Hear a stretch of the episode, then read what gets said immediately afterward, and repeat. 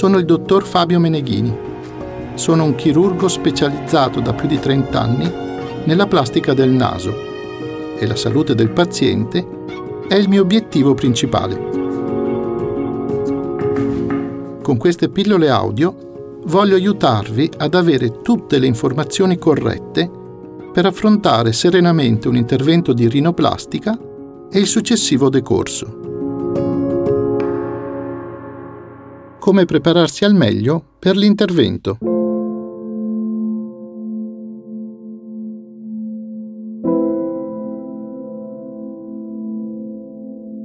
Abbiamo già fissato la data dell'intervento. I giorni passano, la rinoplastica è sempre più vicina e i dubbi ci tormentano. In questa puntata vi parlerò dei miei consigli per prepararsi al meglio e senza troppe ansie all'intervento. Primo consiglio. Non assumere aspirina o altri farmaci contenenti acido acetilsalicilico nei 10 giorni precedenti l'intervento. L'aspirina agisce sulle capacità coagulative del sangue e la sua assunzione può essere causa di un eccessivo sanguinamento durante l'operazione e nelle ore successive. Anche il gonfiore post-operatorio può essere più intenso.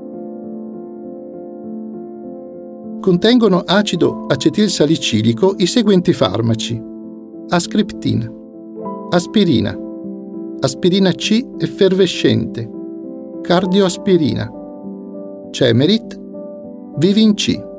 Altri farmaci contengono sostanze simili, con gli stessi effetti indesiderati. Per non sbagliare, se compaiono febbre o dolori nei 10 giorni precedenti l'intervento, è meglio chiamare al telefono il chirurgo e chiedere quale farmaco si può usare senza rischi di alterare la coagulazione. Secondo consiglio. La nicotina non fa bene, si sa. Anche piccole quantità di nicotina nel sangue possono modificare la circolazione sanguigna nei tessuti in via di guarigione. Se sei un fumatore, per non ostacolare i processi di guarigione, è opportuno sospendere completamente il fumo nel periodo compreso tra la settimana precedente e le due settimane successive all'intervento. Sottolineo completamente, perché con la nicotina non esistono mezze misure. Terzo consiglio avvisa sempre il tuo chirurgo se nelle settimane precedenti l'intervento compaiono dei sintomi come tosse, dolori, febbre o gonfiore in qualsiasi parte del corpo. Eventuali problemi vanno affrontati assieme e, con una corretta terapia, non ci saranno problemi a effettuare in tutta sicurezza la rinoplastica. In qualche caso non si tratta nemmeno di problemi veri e propri.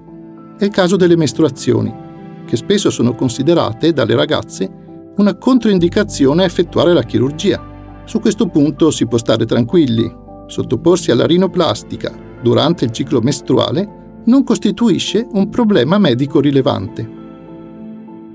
Quarto punto.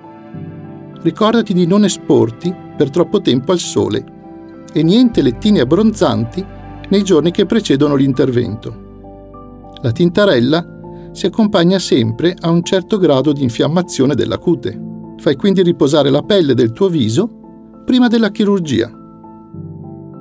Per concludere, una buona comunicazione tra medico e paziente è importante per non fare errori e prepararsi al meglio e senza troppe ansie alla rinoplastica.